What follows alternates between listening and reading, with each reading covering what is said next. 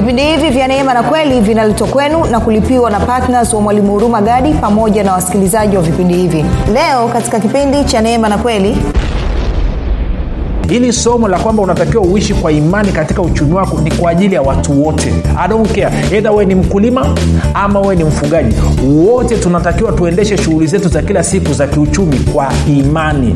Sio mbadala amesema pasipo imani haiwezekani kumpendeza mungu. Maana kama unafanya kazi yako hutegemei imani maanaake ni kwamba umpendezi mungu. Kama unafanya biashara yako hautegemei imani haumpendezi mungu. Kama unafuga hautegemei imani haumpendezi mungu. Kama unalima hautegemei imani haumpendezi mungu.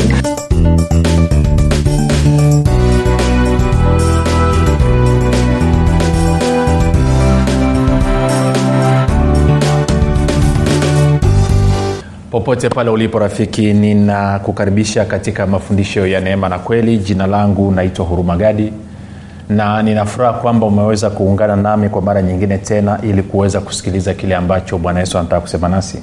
Kumbuka tu mafundisho ya neema na kweli yanakuja kwako kila siku muda na wakati kama huu yakiwa yana lengo na shabaha ya kujenga imani yako wewe unayenisikiliza ili uweze kukua na kufika katika cheo cha kimo cha utimilifu wa kristo. Kwa lugha nyingine ufike mahali uweze kufikiri kama kristo uweze kuzungumza kama kristo na uweze kutenda kama kristo zingatia kwamba pasipo imani haiwezekani kumpendeza mungu na kwamba mbadala wa imani ni kuishi katika dhambi na sidhani kama nataka kuishi katika dhambi. Kufikiri kwako rafiki kuna mchango wa moja kwa moja katika kuamini kwako. Ukifikiri vizuri utaamini vizuri. Ukifikiri vibaya utaamini vibaya. Hivyo basi fanya maamuzi ya kufikiri vizuri na kufikiri vizuri ni kufikiri kama kristo. Na ili uweze kufikiri kama kristo huna budi kuwa mwanafunzi wa kristo na mwanafunzi wa kristo anasikiliza mafundisho ya neema kweli shukrani kwa wewe ambaye umekuwa ukifuatilia ukijifunza kila itwapo leo. Asante sana kwa uaminifu wako. Asante pia kwa kuhamasisha wengine ili kuweza kusikiliza na kufuatilia mafundisho ya neema. Na kweli ninakushukuru pia kwa ajili ya wewe mwenyewe kwenda kuwafundisha wengine kile ambacho wewe mwenyewe umejifunza hakika umethibitisha kwa vitendo kwamba ni mwanafunzi wa kristo. Ni pia wewe ambao umekuwa ukifanya maombi kwa ajili ya vipindi vya neema na kweli kwa ajili ya wasikilizaji wa vipindi vya neema na kweli kwa ajili ya kwangu mimi pamoja na timu yangu. Kazi yako ni njema. Ni pia na wewe ambaye umekuwa ukijitoa kwa fedha zako kwa ajili ya kuhakikisha kwamba injili inasonga mbele kwa ajili ya kuwafikia wengine kupitia njia ya redio. Asante sana pia kwa uaminifu wako. Rafiki tunaendelea na somo letu linalosema mwenye haki ataishi kwa imani. Na katika wiki hii tunazungumzia tumejikita katika eneo la uchumi kwamba kama bibilia inasema kwamba mwenye haki ni lazima aishi kwa imani tumeona habakuki 24 inasema hivyo kwamba mwenye haki ataishi kwa imani yake. Tukaona warumi 117 inasema kwamba mwenye haki ataishi kwa imani, kwa imani. Wagalatia 311 akasema mwenye haki ataishi kwa imani na ibrania 138 anasema mwenye haki ataishi kwa imani na, na, mungu anasema mwenye haki wangu ataishi kwa imani naye akisitasita nafsi yangu haitamfurahia. Kwa hiyo tuna swala hili la kutakiwa kuishi kwa imani na kuishi kwa imani ni kitu cha muhimu sana. Na tuliangalia twende tuangalie kwenye kwenye kwenye warumi. Warumi mlango wa kwanza mstari wa kumi na sita hadi wa kumi na saba. Naomba nisome kwenye ile tafsiri ya bibilia ya neno. Anasema hivi mimi sionee haya injili ya kristo kwa maana ni uweza wa mungu uletao uokovu kwa kila aminie kwanza kwa myahudi na kwa myunani pia. Kwa maana katika injili haki itokayo kwa mungu imedhihirishwa. Haki ile iliyo kwa njia ya imani hadi imani kama ilivyoandikwa mwenye haki ataishi kwa imani. Sasa kumbuka nilivyokwambia hapo nyuma nilikwambia kwamba neno uokovu ambalo linatumiwa hapa ni neno ambalo ni pana. Ni neno la kigiriki ama la kiunani ambalo linamaanisha uokovu wenyewe linamaanisha linamaanisha kuokoka linamaanisha kuponywa linamaanisha kufunguliwa linamaanisha kupatiwa mahitaji yako yote. Na nikakwambia kwa maneno mengine neno hili soteria linamaanisha kitu chochote chema ambacho ungependa kukipata kutoka kwa mungu na tukaona paulo anatuambia kwamba ninaposikia injili ya kristo nikakubaliana nayo. Ninaposikiliza habari njema inayomuhusu kristo nikakubaliana nayo. Basi nguvu ya kunipatia hicho kitu ambacho kristo alinifanyia inaachiliwa. Na tukaona basi kama nimepata uokovu kwa njia ya imani maanake kwa haki inayopatikana kwa imani basi mwenye haki anatakiwa aishi kwa imani. Kwa nini anasema kwamba ndani ya injili haki ya mungu inafunuliwa anasema hivyo kwa sababu ni kwamba anazungumzia kwamba kuna mambo ambayo mungu ameyafanya kwa niaba yetu sisi pasipo kutushirikisha sisi. Na hiyo inaitwa neema. Na kwamba kupitia hayo mambo nitakapokubaliana na hayo mambo basi ninapewa haki ama uhalali wa kushiriki hayo mambo. Na nikipata hiyo haki basi nguvu ya mungu inaachiliwa ya kusababisha hayo mambo yatoke katika ulimwengu wa roho na kuja katika ulimwengu wa damu na nyama kwa nikakueleza tangu mwanzo wakati tumeanza nani mafundisho yetu haya kwamba kuna haki za aina mbili. Kuna haki ya kwanza inayopatikana kwa imani iliyo kwa yesu kristo na hiyo inaitwa haki ya mungu ama kuna haki ya kibinadamu ambayo inapatikana kwa kutegemea matendo ya sheria ama juhudi binafsi. Na tukaona kwamba haki ya kibinadamu inayopatikana kwa sheria torati amri kumi juhudi binafsi mungu haikubali. Haki inayokubaliwa ni ile inayopatikana kwa imani sasa hayo tuliyaona lakini tukaona pia kwamba imani ya kweli imejikita katika nguvu za mungu. Na tukaona bibilia inavyozungumza nguvu za mungu katika wakorinto wa kwanza 25 anamaanisha kwamba yesu kristo na kazi yake kamilifu ya msalaba. Wakorinto wa kwanza mlango wa kwanza mstari wa 18 hadi wa 24 sasa tukaenda kwenye nirudi hapa ule mstari wa kwanza. Anasema anasema mimi siionee haya injili ya kristo kwa maana ni uweza wa mungu uletao uokovu kwa kila aaminie sasa alafu msara wa 17 anasema kwa maana ndani ya hii injili haki ya mungu inadhihirishwa toka imani hata imani. Sasa nikuulize swali. Wewe unanisikiliza. Umewahi kupitia changamoto ya uchumi changamoto ya fedha alafu ukajiuliza mungu yuko wapi? Ukaanza kusema hivi mungu huoni ili linalolipitia ukasema mungu mbona nimekuomba? Mbona mbona mbona sioni mkono wako? Umewahi kupata changamoto namna hiyo rafiki? Umewahi kujiuliza kwa nini pamoja na kwamba mungu anasema ni baba yako lakini wewe umepitia changamoto na anaona alafu aingizi mkono kukusaidia? Kama umewahi kupitia ile namna hiyo napenda nikuambia kitu kimoja. Ni kwa sababu badala ya wewe kutegemea haki inayopatikana kwa imani umekuwa ukitegemea haki inayotokana na juhudi zako mwenyewe ili akujibu. Na kwa bahati mbaya haki inayotokana na torati sheria ama juhudi binafsi mungu haikubali. Twende wagalatia tatu. Wagalatia tatu na mstari ule wa 11 hadi wa 12 wagalatia 3 11 hadi 12 anasema hivi ni dhahiri ya kwamba hakuna mtu ahesabiwae haki mbele za mungu katika sheria kwa sababu mwenye haki ataishi kwa imani na torati haikuja kwa imani bali atendaye hayo ataishi katika hayo. Anasema torati haikuja kwa imani. Sasa tunafahamu warumi 14 inasema kila tendo lisilo la imani ni dhambi. Kwa hiyo kama torati sheria amri kumi haikuja kwa imani na mimi nikajaribu kuishi kwa hiyo na kila tendo lisilo la imani ni dhambi maanake ni kwamba automatikali nimeenda kuishi chini ya dhambi na mungu anashindwa kunisaidia. Kwa hiyo natakiwa nifanye nini basi ili mungu aweze kuingia katika uchumi wangu? Ili mungu aweze kuingia katika anitoe katika maisha ya upungufu katika maisha ya ukosefu na upungufu ili niweze kuingia katika maisha ya utoshelevu na utele. Natakiwa nifanye nini sasa tuende kitu kimoja. Kumbuka tunataka tuangalie namna ya haki ya imani ama mwenye haki ataishi kwa imani haki ya imani inavyotenda kazi katika uchumi wa mkristo. Sasa uchumi ni nini kwanza? Kabla ya kujibu hilo swali tuo tukaangalia uchumi ni nini. Ukienda kwenye kitu anaita wikipedia wikipedia anasema hivi maana ya uchumi. Anasema uchumi ni jumla ya shughuli zote za binadamu zinazolenga kutosheleza mahitaji yao. Ntarudia tena. Kamusi kwa maana ya wikipedia inasema hivi uchumi ni jumla ya shughuli zote za binadamu zinazolenga kutosheleza mahitaji yao. Tarudia mara tatu. Uchumi ni jumla ya shughuli zote za binadamu zinazolenga kutosheleza mahitaji yao. Kama nini? Kama vile kufanya biashara anasema hivi ni hasa uzalishaji usambazaji na utumiaji wa bidhaa pamoja na kutolewa kwa huduma kwa njia mbalimbali. Ntarudia kusoma tena. Anasema uchumi ni jumla ya shughuli zote za binadamu zinazolenga kutosheleza mahitaji yao. Ni hasa uzalishaji usambazaji na utumiaji wa bidhaa pamoja na kutolewa kwa huduma kwa njia mbalimbali. Ngoja niwe katika lugha nyepesi ya leo hii. Maana anavyosema kwamba uchumi ni jumla ya shughuli zote za binadamu zinazolenga ku, nini kutosheleza mahitaji yao maanaake anamaanisha kama vile kufanya biashara anamaanisha kama vile kuajiriwa anamaanisha wewe kutoa huduma ama anamaanisha kuchukua bidhaa kutoka sehemu moja kupeleka sehemu nyingine. Ama anamaanisha kuzalisha bidhaa kwa maana ya kwamba unachukua labda mahindi alafu unayasaga alafu unatia kwenye mfuko alafu unawauzia watu. Ama anamaanisha watu wanachukua labda ubuyu alafu ule ubuyu wanautengeneza wanawekea rangi siu na sukari na kitu wanatia kwenye mifuko ya plastiki. Ama tunamaanisha kama mimi wakati tunakuwa tulikuwa tunakulaga ukwaju hivi lakini siku hizi naona kuna kampuni inatengeneza ukwaju imetengeneza sijui juisi sijui nini barafu za ukwaju sijui juisi ya ukwaju na kadhalika hawa wanafanya nini? Wanazalisha. Kwao shughuli zote zinazohusiana na kuleta utoshelevu wa mahitaji inaitwa uchumi. Na ndo kitu ambacho nataka tukizungumze rafiki. Kwao sasa tukiwa na hilo kichwani kwamba maana ya uchumi ni nini tukasema hivi. Amesema mwenye haki ataishi kwa imani. Na mungu anatuletea habari njema. Lengo la mungu rafiki sio tu kwamba wewe uwe na utoshelevu katika maisha yako. Anataka wewe uishi katika utele.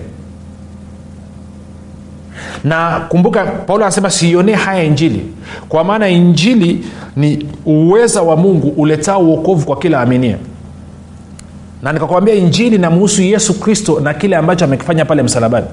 Sasa tumwangalie bwana yesu mwenyewe alivyokuja kuhubiri injili alikuwa anahubiri nini?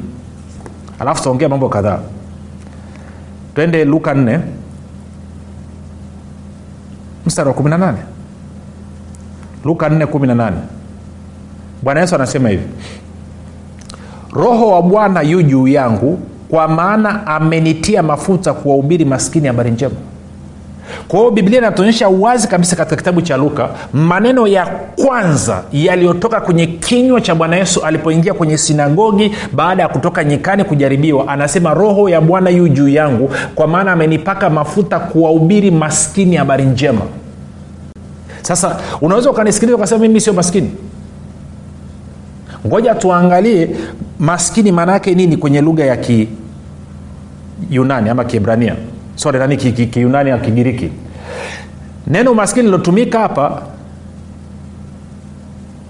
ni tokos ambalo anasema maana yake reduce to begary begging asking arms. anasema ni kushushwa kutiwa katika hali ya ombaomba mbili anasema destitute of wealth influence position honor. anasema ni kupungukiwa ama kukosa utajiri kukosa ushawishi ama kukosa nafasi fulani ama kukosa heshima.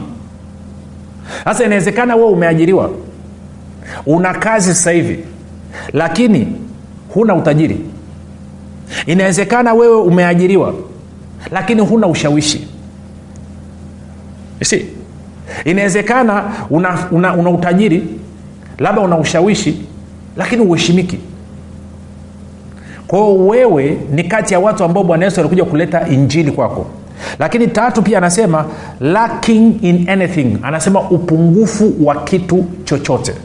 Kwao tuone na hii tafsiri ya tatu. Kwao bwana yesu anasema kwamba roho bwana yu juu yangu amenipaka mafuta kuwahubiri maskini habari njema. Ake anasema nimewaletea habari njema wale watu ambao wana upungufu upungufu katika eneo lolote upungufu wa kitu chochote na kwa maana hiyo kumbuka nikisikia hiyo habari njema natakiwa nikubaliane nayo. Nikikubaliana nayo nguvu ya mungu inaachiliwa ya kusababisha nini? Ya kusababisha huo upungufu uondoke.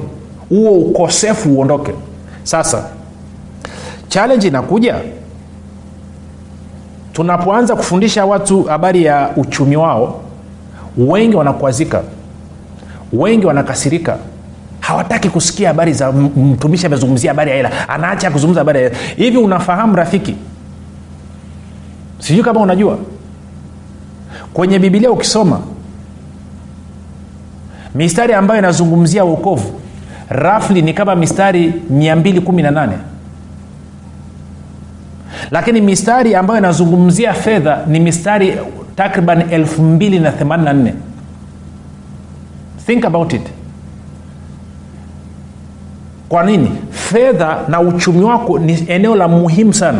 Eneo muhimu sana katika maisha yako. Unafahamu ndoa nyingi zinasambaratika leo hii kwa sababu ya eneo la uchumi fedha na uchumi. Leo hii kuna watoto walikuwa wana akili kweli wameshindwa kwenda kwenye shule nzuri kwa sababu wazazi wao hawana uwezo. Nguvu ya kiuchumi haiwaruhusu. Kuna watu mnanisikiliza hapa mna mawazo mazuri sana ya biashara lakini hamna mtaji wazo lako zuri kabisa. Na ukikaa na kalkuleta ukapiga hesabu unaona kabisa lina uwezo wa kuleta mamilioni ya fedha. Lakini huna hela ya kuanzia huna mtaji. Huna mtaji wa kununua mashine. Huna mtaji sijui wa kumiliki mgodi. Huna mtaji sijui huna. Na kwa maana hiyo umekwama. Na unajua kwa nini umekwama rafiki? Kwa sababu wewe unategemea fedha badala ya kutegemea ufalme wa mungu na kwenye ufalme wa mungu huwezi ukafaidi ufalme wa mungu kama hauishi kwa imani kwa sababu ni mwenye haki. Hujaambiwa mwenye haki ataishi kwa, kwa kutegemea fedha. Mwenye haki anaishi kwa kutegemea ufalme wa mungu. Na wewe umechagua kutegemea fedha badala ya ufalme wa mungu. Kuna watu mnanisikiliza unasema "Ah, mimi mimi mi nina kazi. Kuja nikwambia rafiki umewahi kujiuliza baada ya kustaafu utafanya nini? Kuna watu unanisikiliza hapa huko kwenye 40s huko kwenye miaka ya 40 unakaribia kustaafu. Kustaafu ni miaka 55 umeenda sana 60 umewahi kujiuliza baada ya kustaafu utafanya nini? Una miaka kumi. Wengine maximum top una miaka 15 kutoka sasa. Inawezekana kipato chako unachokipata sasa hivi mshahara wako labda ni shilingi milioni nne. Fine. Lakini kwenye hiyo milioni nne unakula yote. Kwa kama ni milioni nne unapata na then una, una, nssf yako unachangia laki nne na mwajiri wako anachangia laki nane. Kwa, kwa, kwa uwepesi wa mahesabu tufanye milioni moja kwa mwezi kwa hiyo una milioni kumi na tano unaona ni hela nyingi it's not, it's not a lot of money. Kwa hiyo wewe kama una kazi utoshelevu wako ni nini? Ni kazi ama ni mungu na ufalme wake? Wakikunyang'anya kazi leo hii leo hii ukaenda ofisini kwako wakasema wamekufuta kazi. Je utaweza kuishi ama tutakuja kutembelea hospitali? Nikuulize kitu hichi rafiki. Hapo tu umeajiriwa huwezi kuishi kwa imani siku utakapokuwa una ajira.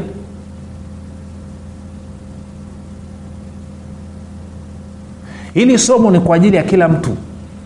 Eidha wewe ni mfanyabiashara ama umeajiriwa. Unatakiwa ufanye biashara yako kwa imani. Unatakiwa ufanye kazi yako kwa imani. Rafiki sikiliza. Kazi uliopewa sio utoshelevu wako.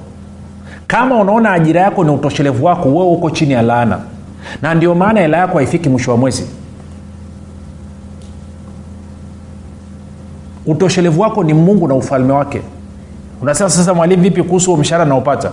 Huo mshahara unaopata ulikuwa una kazi nyingine. Lakini mpaka tutakapojifunza kuishi kwa imani katika eneo la uchumi tutaendelea kuwa watumwa katika dunia hii. Ndio maana wengine mmeajiriwa na nasema kwa upendo kabisa mmekuwa wanafiki kwenye ma- maofisi zenu mnachongea wengine ili msurvive. Ni survival tactic. Kwamba unafahamu ili uweze kusurvive lazima unakuwa unachongea wengine. Umekuwa ni mnafiki mpaka watu wanakuchukia. Na kitu ambacho watu hawajui ni kwamba sababu una hofu kwamba siku ukipoteza hiyo kazi utaishije. Kwao uko tayari ugeuke wengine ili uwe usurvive. Lakini kuulize swali hiyo kazi ikiondoka utaishije hiyo biashara ambayo ndo inakupa kiburi sasa hivi unayetegemea ikikwama ikivurugika. Tra wakaja kesho wakwambia ujalipa kodi kwa miaka 15 iliyopita wakupigia hesabu wakakufilisi. Utafanya nini? What will you do? Moja nikuambie kitu. Nikutie moyo rafiki. Biblia yasema mwenye haki ataishi kwa imani. Hiyo ni pamoja na katika uchumi wako. Fanya maamuzi kuanzia leo kwamba utaishi kwa imani kwamba inapofika kwenye uchumi wako utategemea imani. Sio kazi yako sio biashara yako. Kazi utafanya yes. Biashara utafanya yes. Kwa sababu mungu amesema kwamba anabariki kazi ya mikono yako. Lakini utajiri wako utoshelevu wako uchumi wako ili uchumi wako ukue hautegemei kazi yako unategemea yeye mungu hiyo kazi na hiyo biashara ni sehemu tu mojawapo ambao mungu anapitishia utajiri ambao amekusudia juu ya maisha yako. Lakini huwezi ukaishi hivyo bila imani. Kwao niseme hivi kama rafiki huwezi kuishi kwa imani wakati umeajiriwa sasa hivi. Kama huwezi kuishi kwa imani wakati sasa hivi biashara yako inafanya vizuri hivi utakapokuwa umepoteza kazi hivi utakapokuwa biashara yako imevurugika utaishije? Unasema "Ah, mimi sijawai kuwaza hivyo. Hujawahi kuwaza hivyo unatakiwa uwaze unasema haiwezekani mimi biashara yangu kuharibika. Itaharibika kwa sababu auishi kwa imani. Kumbuka kinachoweza kuzima na kuzuia mishale yote ya yule adui wa efeso 6 anatuambia zaidi ya yote mkitoa ngao ya nini? Ngao ya imani. Kwa the only thing kinachoweza kuzima mashambulizi ya ibilisi asishambulie kazi yako asishambulie biashara yako ni imani. Na wewe hauishi kwa imani sasa hivi. Kwa hiyo hili somo ni kwa ajili ya mwenye kazi na asiyekuwa na kazi ni kwa ajili ya mwenye biashara na asiyekuwa na biashara. Hili somo la kwamba unatakiwa uishi kwa imani katika uchumi wako ni kwa ajili ya watu wote. I don't care. Edha wewe ni mkulima ama wewe ni mfugaji. Wote tunatakiwa tuendeshe shughuli zetu za kila siku za kiuchumi kwa imani. Sio mbadala amesema pasipo imani haiwezekani kumpendeza mungu. Maana kama unafanya kazi yako hutegemei imani maanaake ni kwamba umpendezi mungu. Kama unafanya biashara yako hautegemei imani haumpendezi mungu. Kama unafuga hautegemei imani uh, haumpendezi mungu. Kama unalima hautegemei imani haumpendezi mungu. Inawezekanaje wewe umelima umeokoka? Kwenye eka moja unapata gunia tatu za maharage na jirani yako naye anapata gunia tatu ama nne. Mwisho wa tukiangalia kama wewe una laana zaidi huko kwenye laana kuliko wewe. Kwa hiyo nataka kuleta changamoto. Leo ni siku ya kwanza nimeanza kuzungumza hili. Si maisha yangu hayakuweza kubadilika. Mpaka siku nilipofanya maamuzi kuanzia sasa nitaishi kwa imani. Sasa sisemi kwamba nimeishi kwa imani kila siku. Kuna siku nimechemsha nikagundua narudi kwa mungu naambia mungu nimechemsha naomba unisamee tu, tu, tuendelee pale tulipoachia. Then tunaendelea tunapiga hatua. Kwa sababu gani? Anasema mwenye haki ataishi kwa imani. Toka imani hata imani. Jiulize kwa nini leo hii wengine mnanisikiliza hapa mshahara wako haufiki mwisho wa mwezi. Yaani ukipata mshahara tarehe 25 26 tarehe mbili hela amna imeisha. Mwingine hata mshahara wa mwezi huu ama mwezi ujao unaozungumzia katika laki saba laki nane milioni umebakiza hapo shilingi elfu hamsini tu. This is serious. Kwa nini huwezi kuweka akiba unasema hela haitoshi. Swali kwa nini hela haitoshi? Wakati mungu ni mungu wa utoshelevu mungu ni mungu wa zaidi ya utoshelevu god of more than enough. Kwa nini wewe ni mkristo umezaliwa mara ya pili wewe ni mwenye haki fedha yako haitoshi? Umewa kujuliza hilo swali? Wengine mko nje ya nchi mnanisikiliza mna, mna mnaniangalia. Eidha unatumia youtube ama unatumia whatsapp ama whatever. Hau umeenda nje ya nchi bado maisha yako ni magumu in fact wengine ni magumu kuliko ulivyokuwa tanzania ama ulivyokuwa kenya ama ulivyokuwa whatever why? Sasa tunatakiwa tufanyeje? Ili tuishi maisha ya imani katika uchumi wetu. Ili turuhusu mungu na mfumo wake wa ufalme wa mungu uanze kuleta mageuzi katika maisha yetu. Kiasi kwamba nisiwe mtu ninayetegemea mazingira yangu lakini niwe mtu ninayetegemea imani kwa sababu amesema mwenye haki ataishi kwa imani. Nafanyaje fanyaje? Ni hatua zipi ambazo nazichukua niweze kuishi kwa imani? Ili kwenye kilimo changu ufalme wa mungu uweze kujidhihirisha baraka ya bwana iweze kuonekana. Katika ajira yangu baraka ya bwana iweze kuonekana. Yusufu alienda nyumbani kwa pointifa akafanya vitu vya ajabu. Mpaka nyumba nzima akaachiwa. Kwa nini wewe kwenye kampuni unaofanya ujaachiwa kampuni bado uisimamie? How come? Wanafikiria namna ya kukufukuza kazi badala ya namna ya kukabidhi kampuni why? Kuna shida gani? Kwa nini kwenye biashara yako ya kwako ndo imedorora? Kila siku ina matatizo kila siku unapata shoti. Wai kumbuka nimekwambia kinachoweza kulinda kazi yako kinachoweza kulinda biashara yako kilimo chako ufugaji wako ni imani peke yake. Ndio kitu ambacho tumeambiwa zaidi ya yote mkitwaa ngao ya imani ambayo kwa hiyo mwaweza kuizima mishale yote ya yule adui nenda akasoma waefeso 6 uanze ule mstari wa 13 wa 18 kuna silaha ambazo zinatajwa pale. Na imani peke yake ndo inaweza kuzima mishale yote ya yule adui. Nje ya imani huwezi kuprotect hiyo kazi. Hiyo kazi ulionayo sahivi huwezi kuprotekti huo uchumi hiyo biashara huwezi ukailinda. You will lose it. Why? Kwa sababu hauishi kwa imani sijui kawa nanyelewa rafiki nachokizungumza kwa hiyo naomba mwambie mwingine kama una ndugu yako una rafiki yako ambaye anasema ameokoka amezaliwa mara ya pili na unafahamu kabisa maisha yake ya kila siku haishi kwa imani especially katika uchumi wake mwambie asikilize mfoadie meseji hii na mwambie sikiliza kwa makini. Kwao wiki hii tunataka tutatue kwamba tutakapofika mwisho wa wiki hii kwamba tuwe tumekuwa majasiri tuwe tumepata mageuzi katika kufikiri kwetu na katika kuenenda kwetu. Tuwe ni watu ambao wanafikiri imani wanaishi kwa imani wanafanya maamuzi kwa imani na wanapata matokeo ya imani. Na hivyo tunampendeza mungu katika maeneo yote. Kumbuka mwenye haki ataishi kwa imani. Sasa kama ungependa kuanza hatua ya kwanza kuelekea kuwa na uchumi wa imani ambao unaleta zaidi ya utoshelevu overflow hatua ya kwanza ni kumpokea yesu kristo. Fanya maombo yafuatayo. Sema mungu wa mbinguni nimesikia habari njema. Nataka kuishi maisha ya imani katika uchumi wangu kuanzia leo hii. Naamini kuwa yesu kristo ni mwanao. Alikufa msalabani aondoe dhambi zangu. Kisha akafufuka ili mimi niwe mwenye haki. Bwana yesu nakukaribisha katika maisha yangu. Uwe bwana na mwokozi mponyaji mstawishaji mpaji na mlinzi wa maisha yangu. Asante kwa maana mimi sasa ni mwana wa mungu. Rafika umefanya ya maombi mafupi. Nakukaribisha katika familia ya mungu. Tuandikie tujulishe mahali ulipo tuweze kufurahi na wewe. Na ukabidhi mikononi mwa roho mtakatifu ambako ni salama. Jina langu naitwa huruma gadi na yesu ni kristo kwa nini usifanye maamuzi sasa ya kuwa patna wa mwalimu huruma gadi katika kueneza injili kwa njia ya redio kupitia vipindi vya neema na kweli? Ungana na mwalimu huruma gadi sasa. Ubadilishe maisha ya maelfu ya watu kwa kuwa patna wa vipindi vya neema na kweli katika redio. Kwa kutuma sadaka yako ya upendo sasa kupitia nambari 0764500242 au 0673500242 au 07895242 kila unapotoa sadaka yako ya upendo tambua kwamba bwana atakufanikisha katika mambo yako yote unayoyafanya. Mungu ataachilia kibari cha upendeleo katika maisha yako na hivyo kufungua milango yote iliyokuwa imefungwa. Bwana ataachilia neema maalum ambayo itasababisha utoshelevu katika maeneo yote ya maisha yako. Mungu aliyemtuma mwalimu huruma gadi kupitia yesu kristo atawajibika katika kuhakikisha anakujaza mahitaji yako yote sawasawa na wingi wa utajiri na utukufu wake. Katika kristo yesu utafaidika na maombi maalum yanayofanywa na mwalimu huruma gadi pamoja na timu yake kwa ajili ya partners na watu wote wanaochangia vipindi vya neema na kweli. Ili baraka ya bwana izidi kutenda kazi kwa ufanisi katika maisha yako.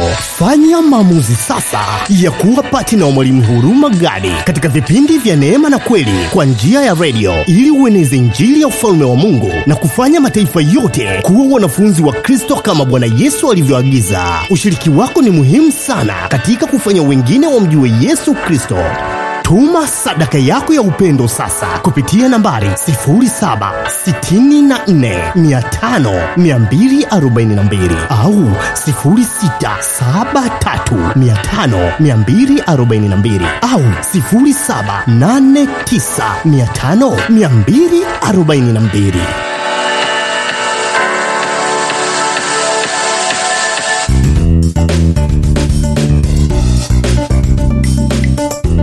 ukisikiliza kipindi cha neema na kweli kutoka kwa mwalimu huruma gadi. Kama una ushuhuda au maswali kutokana na kipindi cha leo tuandikie message ama tupigie simu namba 7645242 au 6735242 au 7895242 nitarudia.